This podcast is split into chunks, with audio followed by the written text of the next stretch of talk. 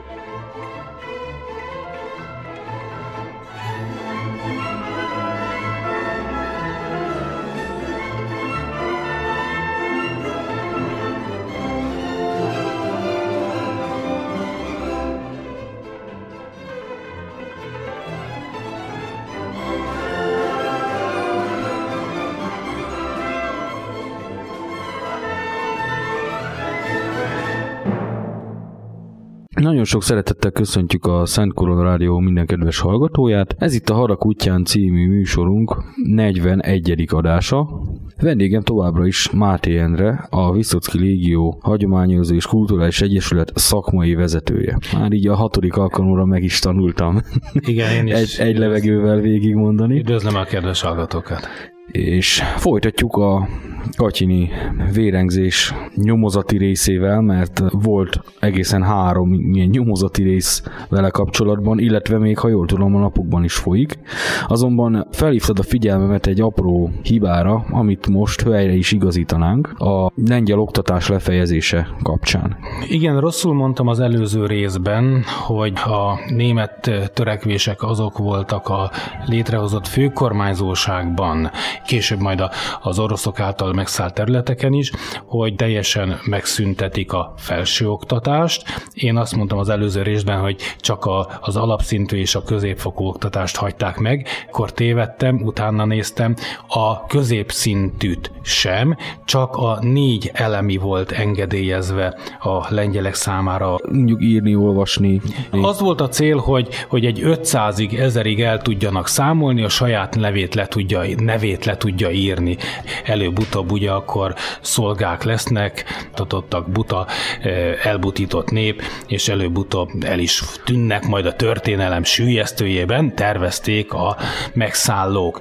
És itt jön be a magyar politikának az a dicsőséges lépése, ugye, hogy nagyon sok lengyel menekültet befogadtak 1939. szeptember-októberében, sőt még később is, amikor még tudtak jönni. Egyes becslések szerint 140, 150, 160 ezer lengyel menekült volt, többségük katona, de nagyon sok polgári menekült is volt, és fiatalok. Ezeknek a fiataloknak, gyerekeknek hozták létre az akkori Európa egyetlen gimnáziumát Balatonbogláron, Varga Béla plébános vezetésével. Hát azt hiszem büszkék lehetünk erre, mert még az úgynevezett Szabad Európában sem működött, ugye? Igen. Franciaországban, ameddig volt Franciaország, és Angliában sem működött lengyel középfokú oktatás.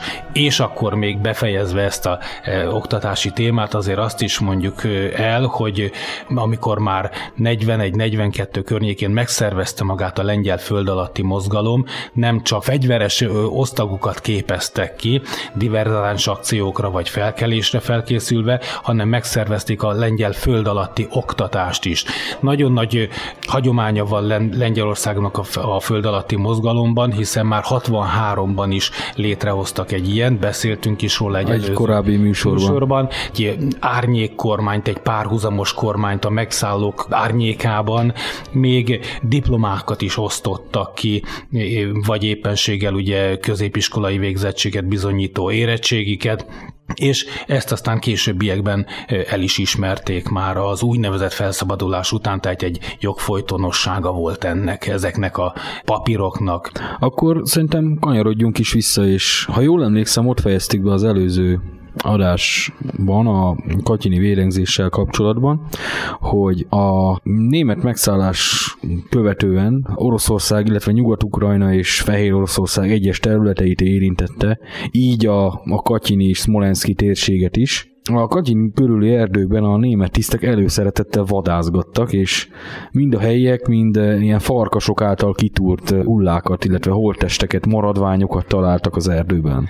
Hát mielőtt ehhez a borzalomhoz elérnénk, azért ennek volt egy kis előzménye is. 1940 tavaszáig még tudtak levelezni, volt lengyel területeken maradt eh, hozzátartozókkal, aztán hirtelen megszakadt ez a levelezés, de azért már bizonyos féle suttogás el elindult, hiszen azért ezek a katona családok általában ismerték egymást, a feleségek ugye összejártak, Igen. És, és hát az egyik is ekkor kapott utoljára levelet, a másik is ekkor vagy akkor néhány nap különbséggel érdekes, és akkor megpróbálták összerakni a képet, de persze a kép nem állt össze, mert nem tudták, hogy miért, csak azt, hogy, hogy már nem jön válasz, és körülbelül ugyanabból a fogolytáborból, vagy hasonló területen elhelyezett fogolytáborokból nem kapnak választ, vagy éppenséggel visszajön a jellevél, ugye címzet ismeretlen. Ezzel párhuzamosan ugye már 41-ben a német hadsereg megtámadta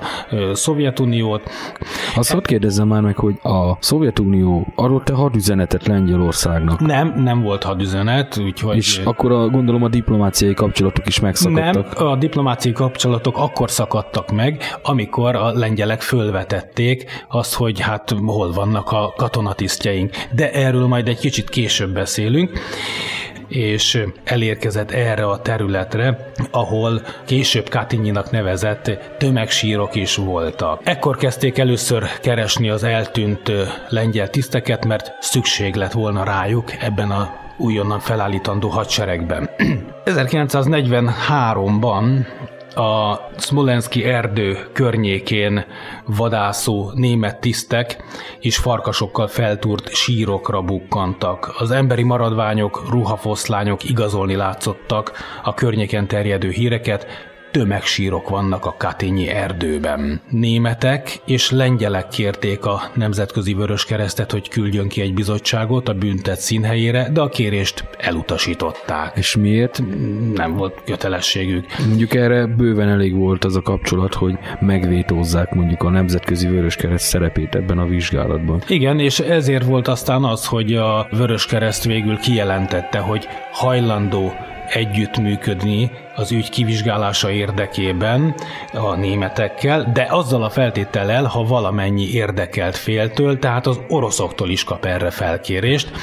Ugye ezzel Stálinnak viszont szabad kezet adott arra, hogy a Vörös Keresztet eszközéül használva megakadályozza a további nemzetközi nyomozást az ügyben. De ezzel ki is bújt a szög a zsákból egyébként. Nem kell nyomozónak lenni hozzá, hogy kiderüljön, hogy ki itt a hunyó. Hát nem. Ezért Németország maga állította össze törvényszéki orvos szakértőkből egy bizottságot, egy megfigyelővel, tehát ez azt jelentette, hogy a bizottság tagjai között 12 fő a harmadik birodalomtól függő ország képviselője, valamint egy svájci küldött kapott helyet. És megkezdődtek a feltárások. Április 16-án meghívták az exhumálásra és a vizsgálatokra és a lengyel társadalom képviselőit a németek által megszelt főkormányzóságból. Ezen kívül hadifoglyokat is hívtak, köztük angol, amerikai és lengyel tisztek is megjelentek. Köztük volt például Stefan Mosszor ezredes, mint szemtanú, akit a jól tudom a háború után ki is hallgattak ez ügyben. Ő például ragaszkodott ahhoz, amit látott, hát mondjuk nehéz máshoz ragaszkodni, elég nyilvánvaló dolog. Csak Legalábbis hát, akinek van gerince. Igen, igen. Sőt, a lengyel föld alatti szervezetek tudtával is tízegy néhány lengyel is elutazott Katinyba, köztük egy elég híres író is, József Mackiewicz író, aki aztán le is írta azokat a dolgokat, amiket ott látott. Tehát végül is azt lehet mondani, hogy még ha nem is mindenki önszántából ment, de azért nemzetközi volt ez a vizsgálóbizottság. Itt mennyire volt mondjuk alapos ez a vizsgálat? Most csak mutogattak néhány oltástett, hogy na, itt van a szovjet barbárság, vagy ennek voltak tudományos orvosi alapjai is? Voltak tudományos orvosi alapjai is, sokkal szakszerűbbek voltak az exhumálások, mint majd a későbbiekben a, a szovjet exhumálások. A munkát nagy alapossággal dokumentálták.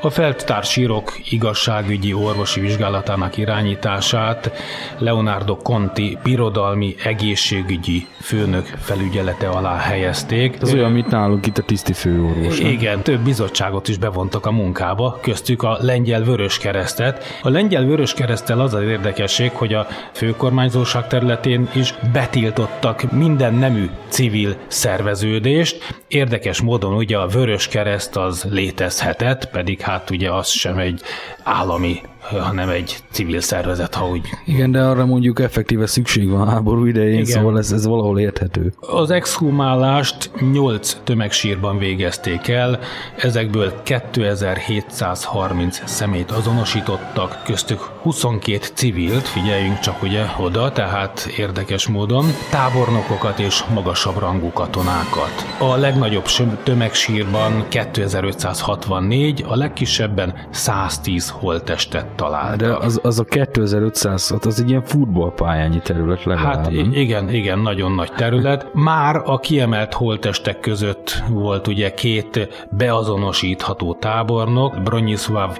Bohatirevics és Mieczysław Smoravinski tábornokok voltak. 43. június 3-áig összesen több mint 4100 holttestet emeltek ki, és 2800 azonosítást végeztek el.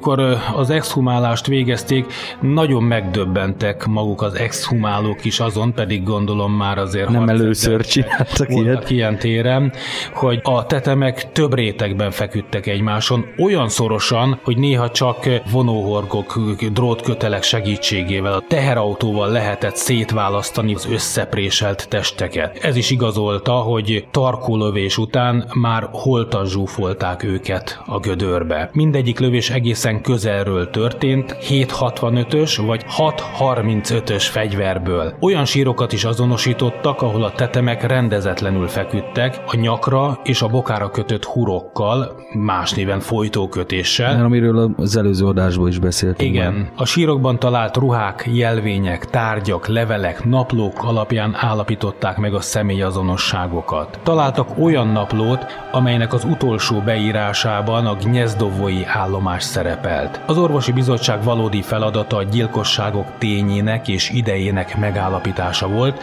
mivel az időpont perdöntő abban, hogy kik követték el a gyilkosságokat. Így van, ez lesz a kulcsa lényegében az egésznek. Akkor beszélhetnénk a magyar vonatkozásokról, a vérengzés magyar áldozatáról. Bizony, bizony, sőt, magyar áldozatairól is. Hát az egyik áldozata korompai Emánuel Aladár volt, a lengyel hadsereg tartalékos századosa, akivel 1940 tavaszán Harkovban végzett a tarkólövés. 1890-ben Magyarországon született, az első világháborúban galiciai fronton szolgált, majd önkéntesnek jelentkezett Piłsudski légióiba, és 1920-ban Tyuhacsevszki vörös hadseregével szemben védte újonnan választott hazáját. Felvette a lengyel állampolgárságot, lengyel nőt vett feleségül, a Varsói Egyetemen dolgozott a magyar nyelv lektoraként, és eminőségében az első lengyel-magyar szótár szerkesztője is volt. 1939. augusztus végén lengyel diákoknak szervezett egy magyarországi utazást, és hát a háború kirobbanása is itt érte őt és a csoportot. A fiataloknak mondta, hogy ne térjenek haza, nem is tértek, ugye mentek a magyar iskolába tanulni, és itt fejezték be, hát sokan ugye aztán nyugatra mentek. Ő viszont önként visszatért Lengyelországba, és már szeptember másodikán, harmadikán a, a frontvonalban volt. Ezt annak ellenére tette, hogy nem lett volna köteles bevonulnia, ugyanis követségi alkalmazott is volt, és ebben a minőségében kaphatott volna diplomáciai mentességet, de ő ennek ellenére bevonult a hadseregben. Még abban az évben szovjet hadifogságba a Starobielski tisztiá táborba került. Fennmaradt onnan egy Varsóba írt tábori levelezőlapja is, nem távolította el tiszti rangjelzését sem, amelynek révén elhagyhatta volna a tábort és hazatérhetett volna. Egyébként ez a momentum a Katin című Andrzej Vajda féle filmben is benne van. Ő ott is, aki látta, biztos emlékszik erre a jelenetre. A feleség meglátogatta még lengyel területen fogságba esett férjét. Kérte, hogy jöjjön haza, ugye ennek csak az, hogy akkor eljöhetett volna, nem tette meg, mert őt a haza iránti kötelessége ezt, ezt és így alakult aztán a szerencsétlenség. Azt említetted, hogy többen is Igen, igen volt, volt még, egy, egy magyar származású, magyar családból származó, de már Lengyelországban született Oskar Rudolf Kühnel. Róla annyit tudunk, hogy hivatásos tüzértiszt volt, és 1897-ben született, és 40-ben halt meg. Később megtalált naplójában az utolsó bejegyzés dátuma 40 április 7-e volt. Tehát vagy akkor, vagy néhány nappal utána, ugye hát április közepén történtek ezek a borzasztó tömegmészárlások. És ahol mondjuk nem állt rendelkezésre ilyen jellegű bizonyíték, ott, ott milyen eljárást Akkor állapítottak, mondjuk az ex, exhumálás. A, a történelembe, ugye, vagy a történetbe Orsós professzor, Orsós Ferenc, aki 1879-ben született és 1962-ben halt meg. A tetemek földbekerülésének idejét nem egyszerű dolog meghatározni. Több tudományág eredményeit összevetve lehet megbízható választ kapni. Így dolgoztak a helyszínen botanik politikusok, akik a tömegsírra telepített fák és bokrok korát évgyűrűikből határozták meg. A tetemeken élősködő rovarok is elég jó eligazítást adtak a betemetésről. Az orvosi bizottság egyik legtekintélyesebb tagja volt Orsós Ferenc, az MTA tagja, európai hírű szakértő. Temesváron polgári családban született, gyermekkora óta foglalkozott növényekkel és állatokkal, már a millennium évében kiírt középiskolai pályázaton első díjat nyert gyűjteményével. És Ki... mit, mit gyűjtött ez az Orsós Ferenc? Hullarovarokat, hullabogarakat. Ezzel a módszerrel a 20. század elején elsősorban franciák foglalkoztak, de Orsós mindenkin túltett. Már igazságügyi orvosként a törvényszéki orvostani intézetben volt egy több fiókos szekrénye, amiben úgynevezett hullarovarokat tartott százával. A rovaroknak nagy szerepe volt annak a megállapításában, hogy a holttest mióta fekszik a földben. Tudományos munkái ebben a témában kötetekre rúgtak. Külön modern eljárásnak számított az a vizsgálata, amely során a koponyákban a halál után bekövetkező mész lerakódás vastagságából következtetett ez eltemetés idejére. Ki gondolna erre, Ilyesmire, hogy igen. is lehet következtetni? Hát ez ma már szerintem a, az oknyomozás és a, a bonctannak egy igen kifinomult ága lehet. De Orsos professzor szakértője volt a lőtt sebeknek is, a tarkölövések szinte teljesen azonos voltából megállapította, hogy a gyilkosságokat szervezett formában követték el. Orsós a helyszínen majdnem 150 tetemet boncolt fel, és jelentős számú szövettani metszetet készített. Véleménye meghatározó volt a végső szakértői jegyzőkönyv megírásában is, amiben a nevét külön kiemelték. Ez szerint a betemetések időpontja 1940 tavaszára esett, amikor németek még nem is voltak azon a területen, így csak a szovjet NKVD számolhatott le a három fogolytábor lengyel tisztjeivel. Rendben, most egy picit zenélünk,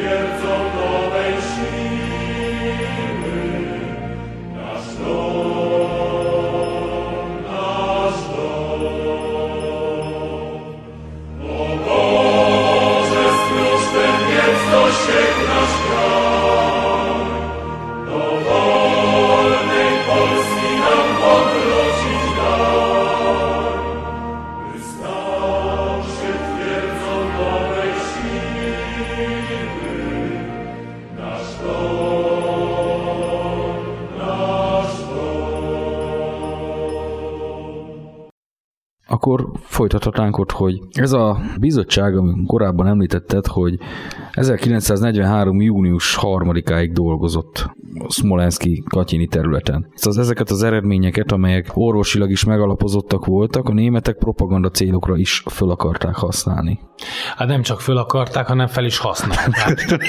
Igen.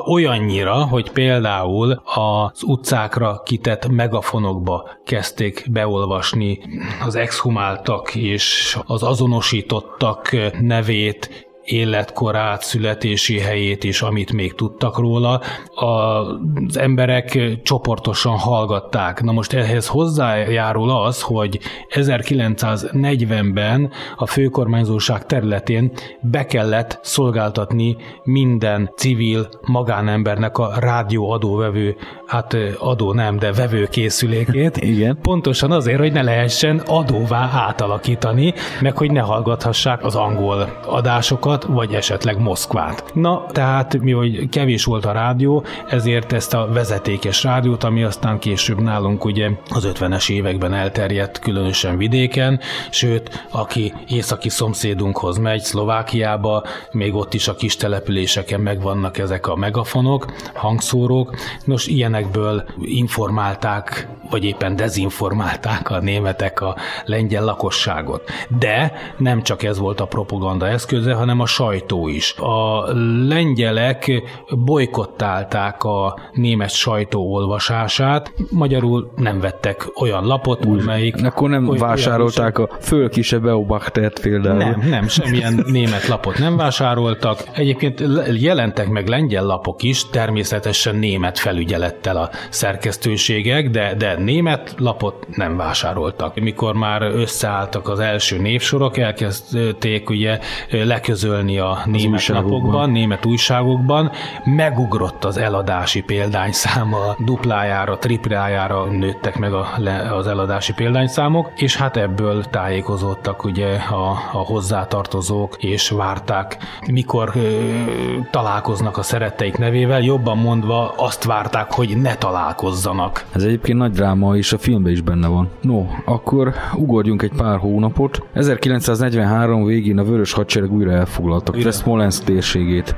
43 végén Katyn ismét szovjet kézre került, a szovjetek szinte azonnal nekiláttak a tömegmészárlások helyszínének a feltárásához. 1944. január közepén létrehoztak egy újabb bizottságot ártatlanságuk igazolására. Itt most idézem, a különleges bizottság a fasiszta német megszállók által a Katinyi erdőkben végrehajtott, a lengyel hadifoglyok sérelmére elkövetett agyonlövések körülményeinek kivizsgálására és a nyomozás lefolytatására, zárójel bezárva, alakult. Ismét exhumálták a halottakat, és azt állapították meg, amiért oda küldték őket. Véletlenül, igen. A kivégzést 1941. szeptemberében követték el a németek Árens ezredes vezetésével. A bizottság elnöke Nikolaj Burdjenko akadémikus volt, egyébként egy a, a, a szovjet béke időkben, két háború között elég jó nevű akadémikus volt, csak hát ő is a befolyásoltság alatt cselekedett, tagjai között pedig ott volt Alexei Tolstoy író is, a nagy szocialista író egyébként nem rokona Lev Tolstoynak, valamint az MKVD-nek alárendelt orosz ortodox egyház pátriarkája vagy exarchája Nikolaj Kievi és Hallicsi metropolita. Viszont kik nem voltak ott? Nem voltak ott egyetlen más szovjet tag köztársaságból származó bizottsági tag sem, sőt, még a szovjetektől erősen függő Oroszországban akkoriban létrejött Lengyel Hazafiak Szövetsége, vagy Berling tábornok hadseregének képviselőlője sem. Mit állapított meg ez a második bizottság? Az általuk elvégzett exhumálások során nagy valószínűséggel, ezt most már csak feltételezhetjük, kiemeltek a németek által eddig گے érintetlenül hagyott tömegsírból néhány holttestet. A bizottsági jelentés viszont több mint 900 kihantolt holttestről szól, de ez nem bizonyítható. Egyébként valószínűleg tudták, hogy melyek sírok voltak azok, amelyeket a németek mondjuk föltártak, meg melyek, amelyeket nem. Hát elvégre ők rakták őket oda. Igen, épp valóban. 44 januárjában bemutattak 9 bizonyítékot, újságfoszlányokat, mosodai nyugtákat, but képeslapot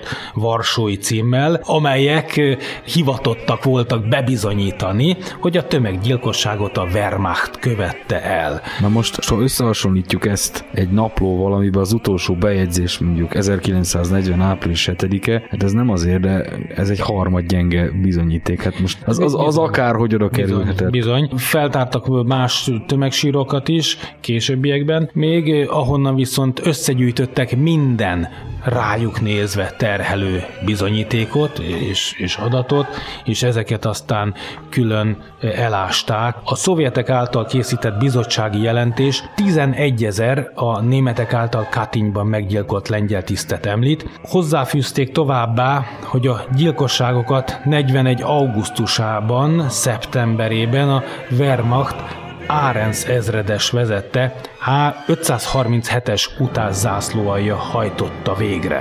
Azonosították a német gyártmányú golyókat is, amiben nem tévedhettek, mert valóban ezek német golyók voltak, viszont az eredetéről már szóltunk az előzőekben, hogy ugye Igen. ezek a, még a 1920-as, 30-as években vásárolt Kerülhettek oda. fegyverekből. Most, hogy erre a célra, vagy nem erre a célra, azt nem tudjuk, de volt egy olyan raktár, ahol kizárólag német gyártmányú fegyverek voltak, és onnan hozták ezeket. Ezt nem mondtuk el az előző adásban. És aztán Orsos professzor becsületére levegyen mondva, erre a szakértői vizsgálatra a szovjetek által elvégzettre, mikor készhez vette.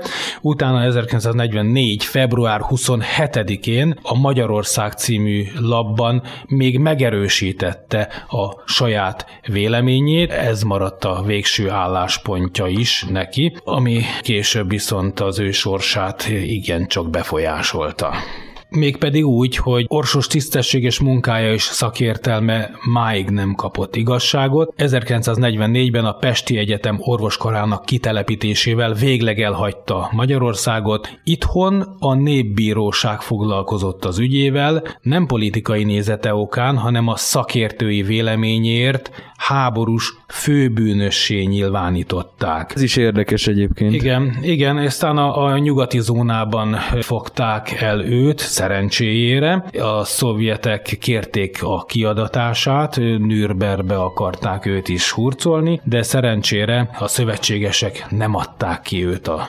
szovjeteknek. Milyen következményei lettek a szovjet vizsgálatnak szovjet berkeken belül? A látszat fenntartása érdekében több koncepciós pert is tartottak, az elsőt 1943. szeptemberében, ahol négy halálos ítélet született, majd következett 1943-ban a Krakói per, 1945 után pedig perek sorozata Minskben, Leningrádban, Rigában, Bryanskban, Nikolajevban és Velikelukiban 85 német katonát, köztük 18 tábornokot ítéltek halára, Katinyi mészárlásban való részvételéért. A Leningrádi perben egy bizonyos Arno Dürer nyilvánosan elismerte bűnösségét. Elmondta, hogy a többi német tisztel együtt részt vett a Katinyi erdőben lefolytatott kivégzésben, ahol több ezer lengyelt és zsidót öltek meg. Dürner jutalomként elkerülte a halálbüntetést, és a büntető tábor letöltése után visszatérhetett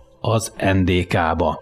Összeszámoltam egyébként, hogy összesen 104 halálos ítéletet hoztak és hajtottak végre a szovjet területen.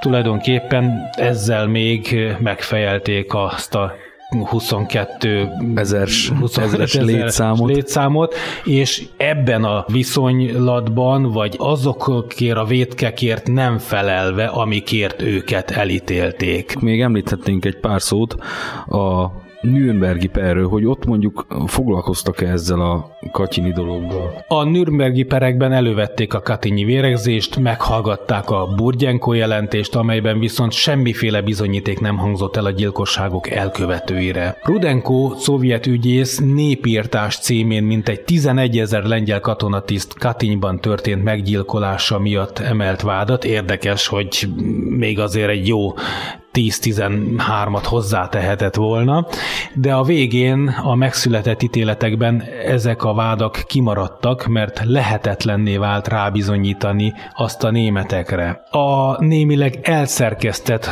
Rudenko féle változatban a bírósági eljárás egy sor pontatlanságot és elemi hibát mutatott ki. Legfőképpen a Nemzetközi Törvényszék egyértelműen rámutatott arra, hogy Katinyban ténylegesen az 500 37. számú német katonai alakulat állomásozott azzal, hogy ez az 537. számú híradó ezred volt. Tehát nem utász ezred, hanem nem híradó utász, ezred. hanem híradó. Ennek élén pedig nem Árnes ezredes, hanem Árens ezredes állt, ezen felül pedig Katinyban ez az alakulat csak 1941. novemberében jelent meg. Éppen emiatt Árens ezredest a Nemzetközi Törvényszék csak tanú minőségében hallgatta ki, bár a szovjetek ragaszkodtak az elítéléséhez, és feltételezem a halára ítéléséhez is. Akkor erről elmondhatjuk azt a klasszikus jereváni rádióviccet, hogy nem Moszkvában, hanem Leningrádban, nem Moszkvicsot, hanem ladát, és nem mosztogatnak, hanem fosztogatnak. Igen. Hát hasonló, igen. No, igen. Milyen utóélete volt ennek az ügynek a háború után? 1945 tavaszán az akkori lengyel igazságügyminiszter utasítására nyomozás indult a lengyel katonatisztek kárára Katinyban elkövetett tömegmészárlás ügyében, amelynek felügyeletét később közismert jogtudós dr. Román Mártinyek a háború előtt a Kielcei Körzetbíróság helyettes főgyészére osztották ki. Mártinyi ügyész részt vett az 1939. szeptemberi honvédőharcokban, és hősiességéért a Varsó alatti csatákban megkapta a Virtuti militári érdemre nagykeresztjét, és a hősöknek járó Ksis Valecsnich keresztjét is. Mártinyi német hadifogságba került, amelyben a háború végéig sinylődött. A nyomozást majdnem egy évig folytatta, aztán 1946. március 30-án meggyilkolták.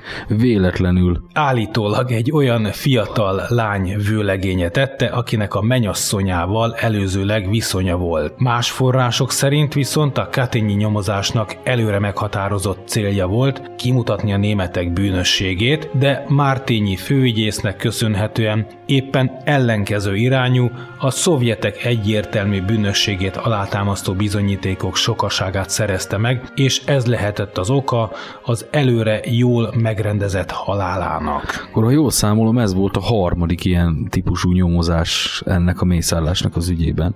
Igen, valóban, amely után a hivatalos álláspont minden esetre az maradt, hogy a mészárlást a németek követték el. Sőt, a nagy egyetemes lengyel enciklopédiából ki is hagyták a későbbiekben a Katiny szócikket, de ezt követte a szovjetek nagy enciklopédiája, nagy enciklopédiája amelyből a 70-es években szintén kimaradt a Katinyról szóló címszó. Volt ennek az ügynek folytatása az 50-es években? Igen. Stalin halála után, akkor volt egyfajta enyhülés. Igen, egy, egy enyhülés, úgy mondják, egy olvadás valóban volt. Khrushchev utasítására a KGB elnöke megvizsgálta a tömeggyilkosságok ügyét, bekérette magához az összes kapcsolódó dokumentumot, és áttanulmányozások után javaslatot tett Figyeljünk csak a számra, 21.857 meggyilkolt lengyel katonatiszt személyi adatlapjának és dossziéjának a megsemmisítésére. Tehát amikor már meg kellett semmisíteni az anyagokat, akkor már 21.857 volt, eddig csak 11 ezer. És lengyel katonatiszt, és hogyha mondjuk ehhez hozzátesszük azt a néhány civilt,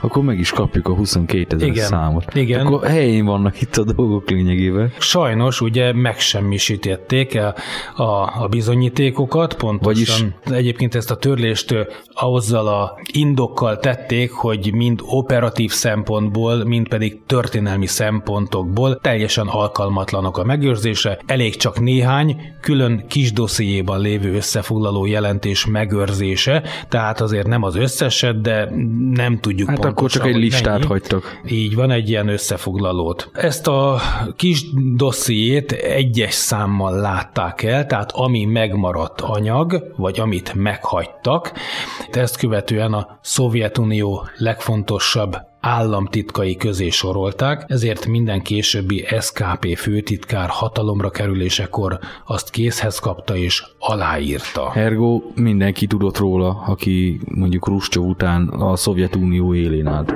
Igen, és egyben cinkossá is tették ezáltal az SKP főtitkárokat. Mindenképpen. Vitatta én nyugaton bárki is a szovjet hivatalos álláspontot? A nyugati szövetségesek tartózkodtak, vagy úgynevezett felsőbb érdekből, mint például Winston Churchill brit miniszterelnök, a lengyel kormánynak és a lengyeleknek mérsékletességet javasoltak, tehát ugyanazt folytatták, amit a háború alatt. Pedig azért a, a, a Fultoni beszéd után már nem kellett volna, ugye? Akkor már nem lett volna muszáj. A brit sajtó főszerkesztői és a brit hivatalnokok igyekezték elhallgatni a Katinyi tömegmészárlást. Az amerikai hatóságok szintén hosszú időn át a szovjet elméletet fogadták el, és nem támogatták az események felderítésére törekvő kutatásokat. És a fölszabadított Lengyelországban, Lengyel Szocialista Köztársaság, vagy hogy hívták a háború után? Lengyel Népköztársaság. Vagy, igen. Tehát a Szovjetuniótól függő Lengyel Népköztársaság hivatalai és intézményei, valamint előtt szervezetei részt vettek a fenti hamis szellemképek ápolásában, amit ugye a szovjetek erőltettek rájuk. Ez elsősorban egy még ma is ismert és híres írónő, Vanda Vasilevska írásaira lehet alkalmazni, és Zigmund Berling tábornokra vonatkoznak, akik ezt a ködösítést még folytatták tovább. A merev sztálini álláspontot mind a hivatalos Szovjetunió, mind pedig a Lengyel Népköztársaság propaganda gépezete mindvégig görcsösen fenntartotta. Az igazat tilos volt nyíltan kimondani a kommunista blokk többi országában is, beleértve ebbe hazánkat is. Akkor nem volt közbeszéd tárgya ez. Sem közbeszéd, sem családi beszéd tárgya, tehát érdekes módon módon, még kocsmai szinten sem. Valószínűleg azért, mert féltek a besúgóktól. Most megint picit zenélünk, majd a beismeréssel folytatjuk.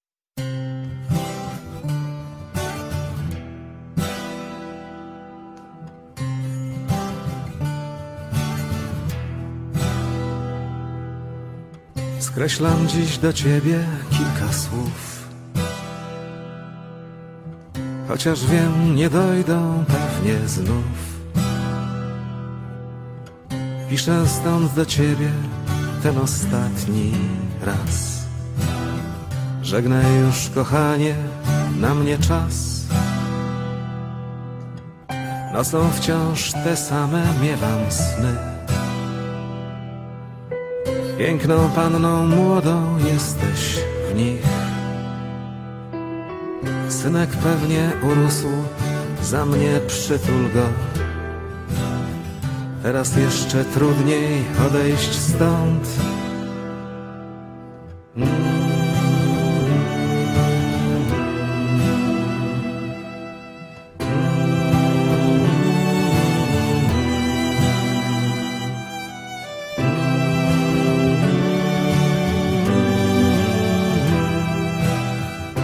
Teraz jeszcze trudniej odejść stąd.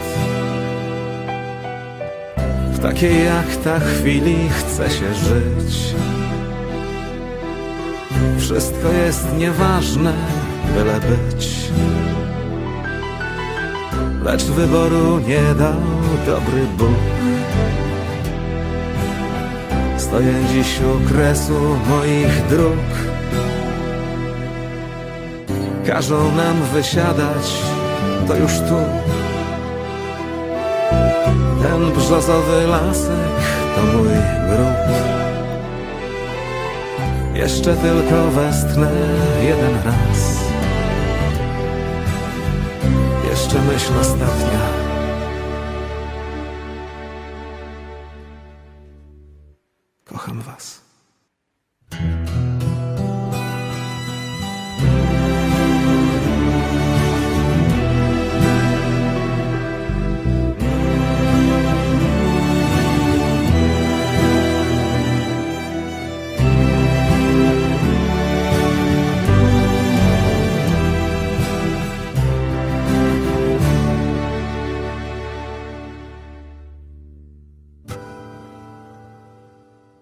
Mikor tört meg úgymond a jég a katyini vérengzés tényeit illetően? 1990-et lehet ugye mondani, az úgynevezett nagy rendszerváltás, de már előtte, ettől függetlenül a perestroikával összefüggésben 1987-ben Mihail Gorbacsov, akkori SKP vezetővel egyetértésben. Akinek tudnia kellett erről. Igen, mivel ő is aláírta az egyes számú aktát.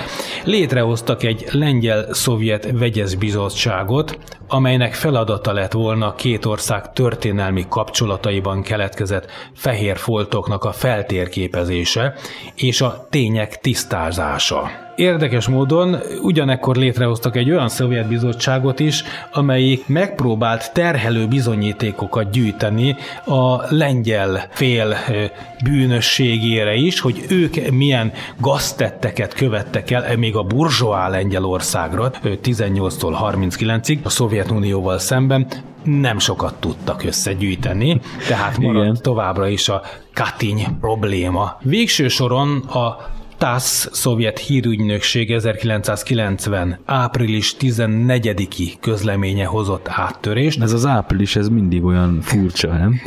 Igen. Egy pont 50 igen. évvel később. Igen. Amikor a szovjetek hivatalosan bejelentették, hogy a katényi gyilkosságokért a Szovjetuniót terheli a felelősség, különösképpen pedig Beriát és a munkatársait. Na most Beria akkor már nem élt, munkatársai se nagyon, csak hát, legfeljebb nagyon idős nem dolgoztak voltak, már, igen.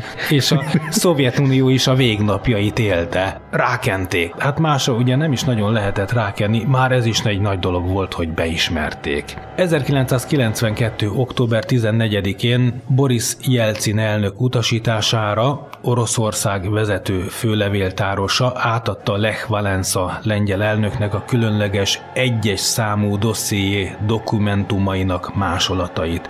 A dokumentumok Lengyelországban 1992-ben kerültek nyilvánosságra, a Katiny a népírtás dokumentumai gyűjteményben. Ugyanakkor nyitották meg a lengyel történészek előtt a poszt-szovjet levéltárak egy részét, amelyek sajnos egy idő után néhány év múlva be is zárultak.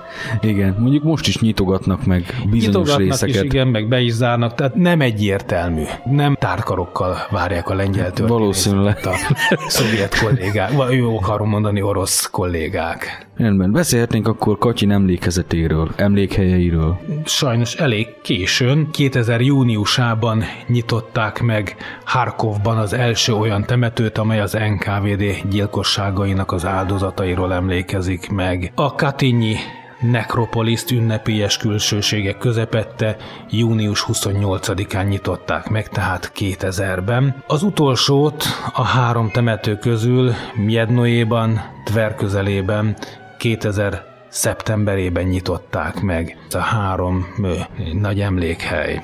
És akkor beszélhetnénk még műsorunk, illetve a téma végén a Smolenski légi katasztrófáról is, ahogy Katyin továbbra is szedi az áldozatait a lengyel részről, és nem is akárkiket, hanem a lengyel elitet. Igen. Szóval ez egy, nem is tudom, hogy a történelemben volt-e még egy hasonló eset, hogy ugyanott ugyanazok mondjuk 70 évvel később ugyanúgy jártak. Hasonló eset volt megint csak Katinyhoz kapcsolódva, Sikorszki tábornok lezuhanása vagy elveszejtése más néven, nem egyértelmű ez sem. Ugye ő volt, aki Sztálinnal ment ki egyezkedni, már megemlékeztünk róla, de azt nem mondtuk meg, hogy ugye ő Gibraltárnál 1943-ban lezuhant a repülőgépével, elst startolás után néhány száz méterre bele zuhant az óceánba, és mindenki meghalt lánya is vele volt. Ez is egy érdekes dolog.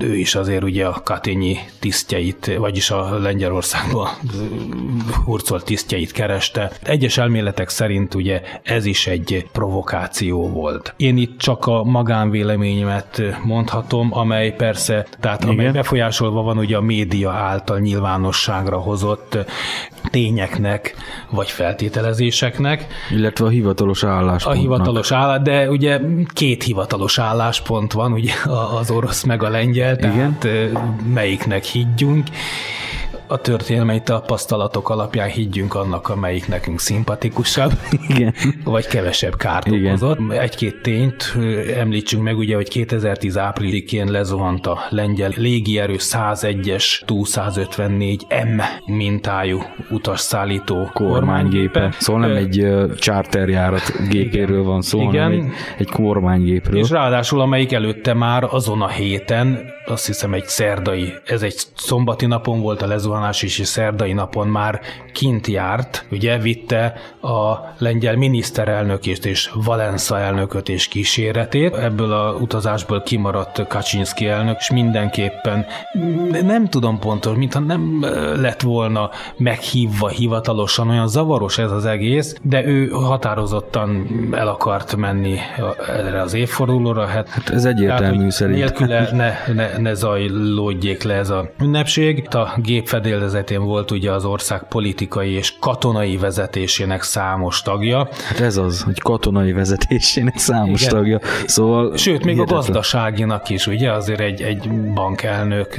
Úgyhogy, Igen. Nos, azért itt bizonyos hibákat is elkövettek ugye lengyel részről, hogy egy gépre ültettek fel minden fontos embert szinte, azért ezt nem lett volna szabad, de hát ki gondolta volna. Nemrégiben láttam egy albumot, Mártiroló trilógia Katin, tehát a Igen. lengyel címe, amely végigvezeti egészen ugye a háború kezdetétől, a fogságba esés, elhurcolás, kivégzés, az egészet végigvezeti, és az utolsó képeken megdöbbentő, ahogy kin az emlékhelyen már el volt készítve minden tribűn, zászlók, felszentelendő, Igen. emlékkő, a székek sorba voltak rakva ugye az érkező vendégeknek, és volt voltak, akik előző géppel mentek, vagy autóbusszal, tehát ki, hogy szervezte meg az utazását, vagy hová fért bele, melyik delegációba, de már voltak kint lengyelek jócskán, és várták az elnöki gépet, és ezt végig fotózta, valaki, ahogy ott készülődnek, beszélgetnek. Igen, igen. És, Ezek ilyen protokollfotók. De a protokollfotó azt is megörökítette, amikor az első hírt kapták arról, hogy lezuhant a gép. Rádiótelefonon otthonról sírva telefonálnak balonkabátos, öltönyös emberek, igen, rádiótelefon ott van a fülén, vagy megdöbbenve lerogy a székre, az egyik székre. Iszonyatos lehet ott a helyszínen egy ilyen tragédiáról értesülni, és aztán az utolsó kép ennek az albumnak, amikor minden lezuhant helyén egy esernyő van letéve. Még egy pár szót beszélhetnénk a tragédia okairól, illetve ami mondjuk mindkét hivatalos jelentésben benne van. Hát igen, a repülőgépen 96-an utaztak, ugye az első híradásokra emlékszem még 106, meg 109-ről szólt. A moszkva idő szerint 10 óra 56 perckor, magyar idő szerint 8 óra 56 perckor zuhant le a gép a lengyel elnökkel a fedélzetén. Dimitri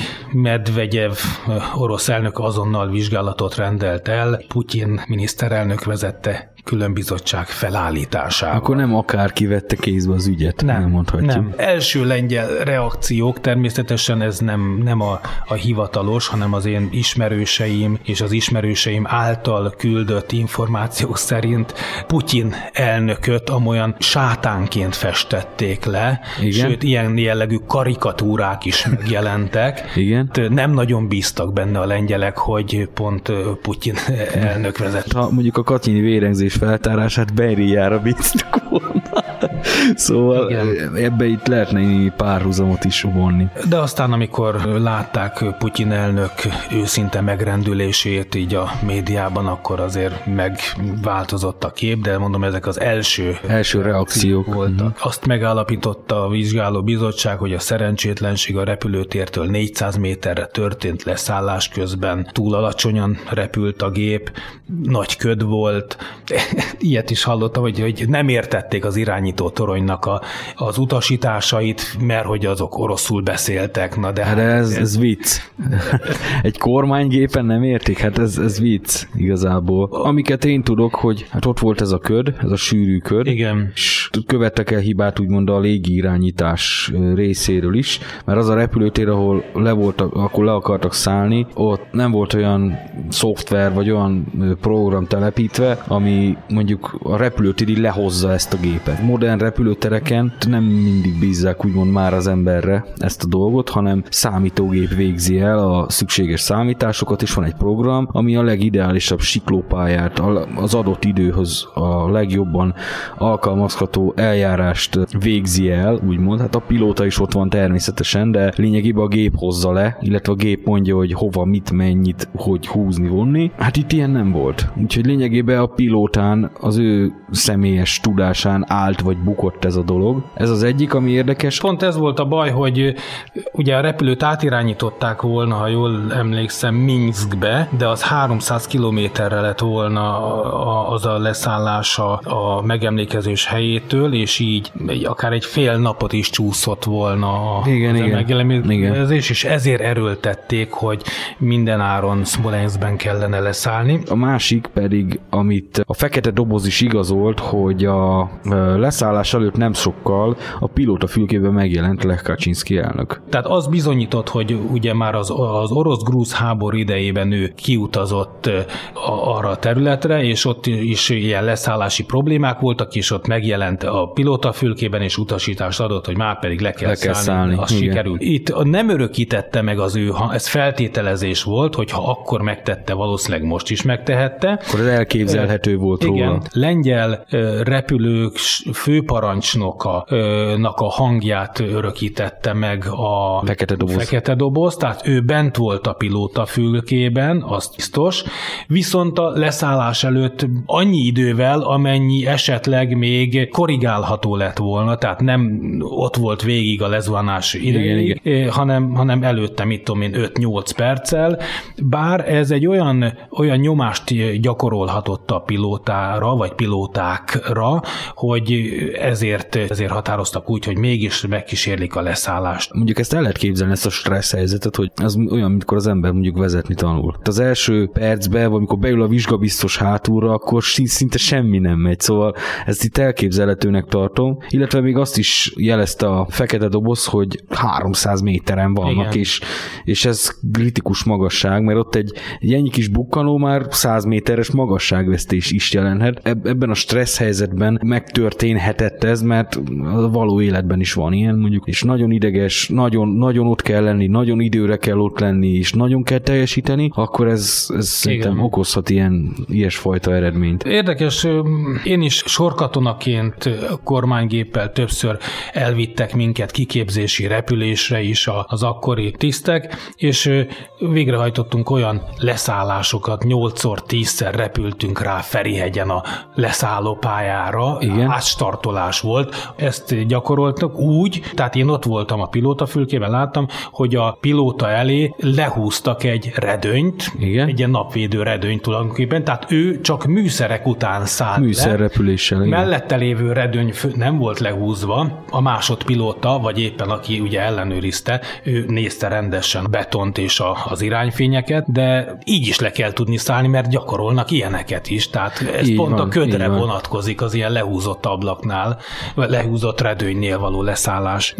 És összefoglalva az első évfordulón ugye már valami olvadás azért tapasztalható a két fél között, de még mindig az egyik nem hiszi el, hogy a másik, jobban mondva a lengyelek nem hiszik el, hogy ez volt a végeredmény, az oroszok pedig, mármint a vizsgálat végeredménye, az oroszok pedig ugye azt mondják, hogy a lengyelek szándékosan torzítanak, hogy megint őket befeketítsék, most ez így nagyon leegyszerűsít megerősítve. Nem tudom, hogy az igazságot meg fogjuk-e tudni valaha is, vagy ha megtudjuk, elhisszük-e róla, hogy az az igazság. Igen, itt ezzel lesz a probléma szerintem. Mind- Milyen reakciója volt ennek a mondjuk a nagyvilágban? Hát csak azért, mert nem sokkal azután tört ki a vulkán Izlandon, és vulkáni hamu eleve ellehetetlenítette a repülést. És akkor voltak azok az óriási repülési tilalmak Európában, ami miatt állítólag Angela Merkel az nem mert lőre szállni. Mondjuk én nem hiszem, hogy a mondjuk Lech Kaczynszki temetésére autóval nem tudtak volna elmenni,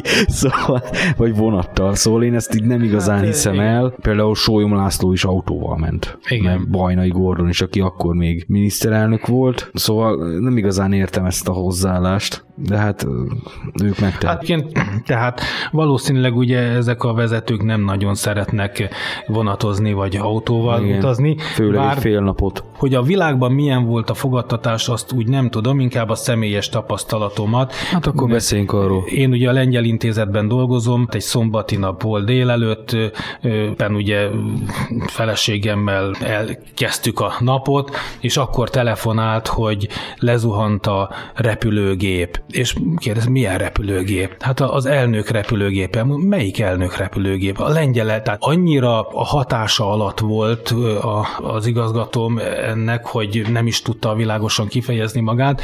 Én nem, nem is tudtam róla, hogy elindultak, tehát ez valahogy titokban volt. Hát, vagy nem kapott figyeltem akkora nyilvánosságot. Igen, nem kap, ugye ez a hétközepi Valenza féle utazás az inkább, és akkor tudtam meg, hogy lezuhant az elnöki gép, még akkor rögtön bekapcsoltuk a rádiót, ugye megkért, hogy menjek be az intézetbe, rakjam ki a, a zászlót. Én a fekete zászlót kerestem, de olyan nem volt, ö, nem használnak ö, nemzeti gyásznál fekete zászlót. Ugyanazt a zászlót ö, találtam meg, amelyet annak idején a pápa halálakor is kiraktak, akkor még nem dolgoztam az intézetnél, tehát egy nemzeti színű zászló, amelyen egy két méteres fekete szallag lóg, tehát ez a klasszikus fekete zászlót nem használják a lengyelek a közintézményeken. Átmentem a nagykövetségre is, mert onnan is kaptunk ilyen anyagokat, amit ki kellett rakni a lengyel intézet kirakatába, az elnöki párról fénykép gyászszallaggal, azt már ott előkészítették.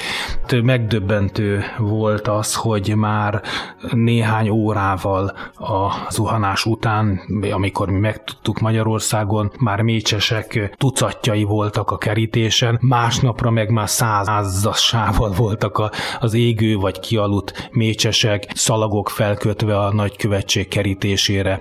Volt, aki egy fradista sálat kötött fel, amilyet a meccsen szoktak lóbálni, neki az volt, azt tudta adni, és hát sorba jött mindenki kondoleálni, ugyanúgy a nagykövetségre is, mint hát az intézethez. És a Bemszobornál ott pedig, volt egy ilyen nagyon gyors szervezésű, nem is központilag, hanem tényleg SMS-ek mentek flash mob akkor. Igen, SMS-ek meg e-mailben szerveztek a Bemszoborhoz szimpátia, megemlékezést. Tő volt, több százan jöttek össze ezen a hűvös estén. Igen, igen, mi akkor épp választási lázban égtünk, ha jól tudom, azon a napon. Igen, hétfőn, amikor nyitott az intézet, be se tudtunk menni, mert a bejárati lépcsőn is tele volt virágcsokrokkal, koszorúkkal, mécsesekkel, zászlócskákkal, napokig jöttek napközben is beírni az emlékkönyvünkbe, részvételt nyilvánítottak bármelyik dolgozónak, lehet, hogy éppen a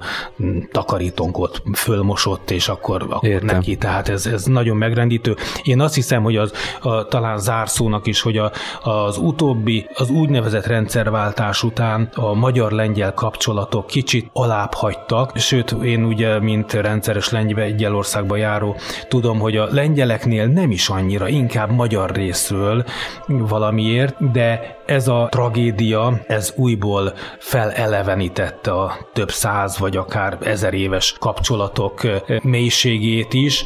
Azt mondod, hogy ér- érezhetően nagyobb most a, ez Igen. a dolog? Igen, most magyar, magyar részről is ez a, ez a hozadéka ennek a tragédiának, és az, hogy ugye 2011. április 8-án a magyar és a lengyel köztársasági elnök jelenlétében Óbudán felavatták Magyarország első köztéri Katiny emlékművét, és büszkék vagyunk rá, különösen ugye óbudaiak, mert én Óbudán is vagyok lengyel kisebbségi képviselő, hogy Óbudán történt az első Katinyi közterület névadója is, ugye? Ha jól hát tudom, az amfiteátrumnál valahol. Nagy Szombat utcának egy ilyen kiöblösödése az Árpád gimnázium előtt. Ez lett a Katinyi Mártírok emlékparkja, tehát az első közterület, ami el van nevezve a Katinyi tragédiáról. Itt avatták aztán későbbiekben a Katinyi mártirok emléktábláját, amelyet követett most idén ez az emlékmű. Én azt hiszem, hogy eléggé kiveséztük ezt a témát, és én nagyon szépen megköszönöm újfent a műsorba való részvételt. Nyizsavovszki Ernőről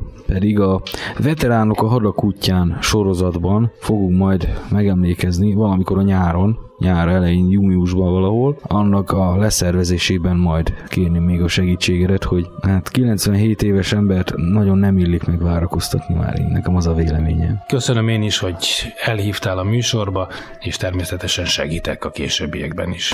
A műsor letölthető a letöltések rovatban, ugyanitt meg is hallgatható, illetve a műsorúságban írottak szerint ismétlésként szintén meghallgatható. A jövő heti viszont hallásra. Viszont hallásra.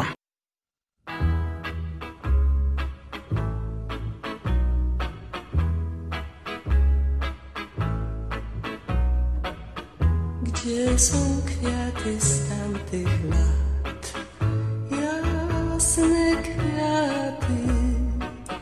Gdzie są kwiaty z tamtych lat? Czas zatarł ślad. Gdzie są kwiaty z tamtych lat? Każda z dziewcząt wzięła kwiat. Kto wie, czy było tak? Kto wie, czy było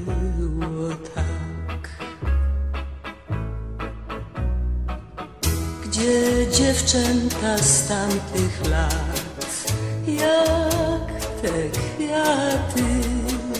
Gdzie dziewczęta z tamtych lat, czas zatarł ślad? Gdzie dziewczęta z tamtych lat, za chłopcami poszły w świat? Kto wie, tak.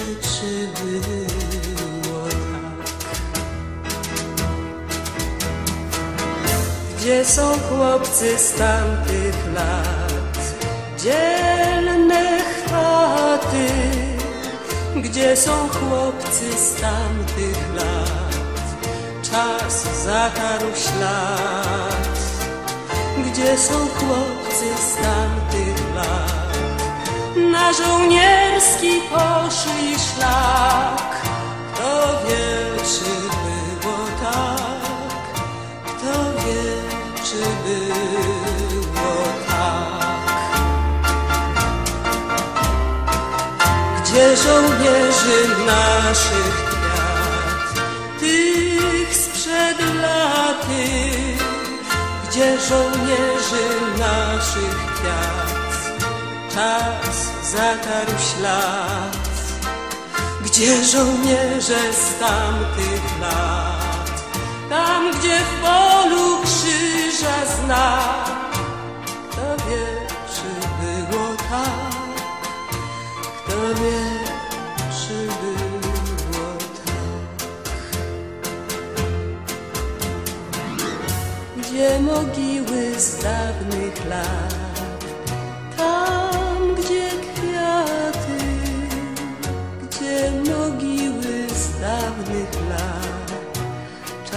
zatarł ślad, gdzie mogiły z dawnych lat, tam gdzie kwiaty posiał wiatr. Kto wie, czy było tak, kto wie, czy było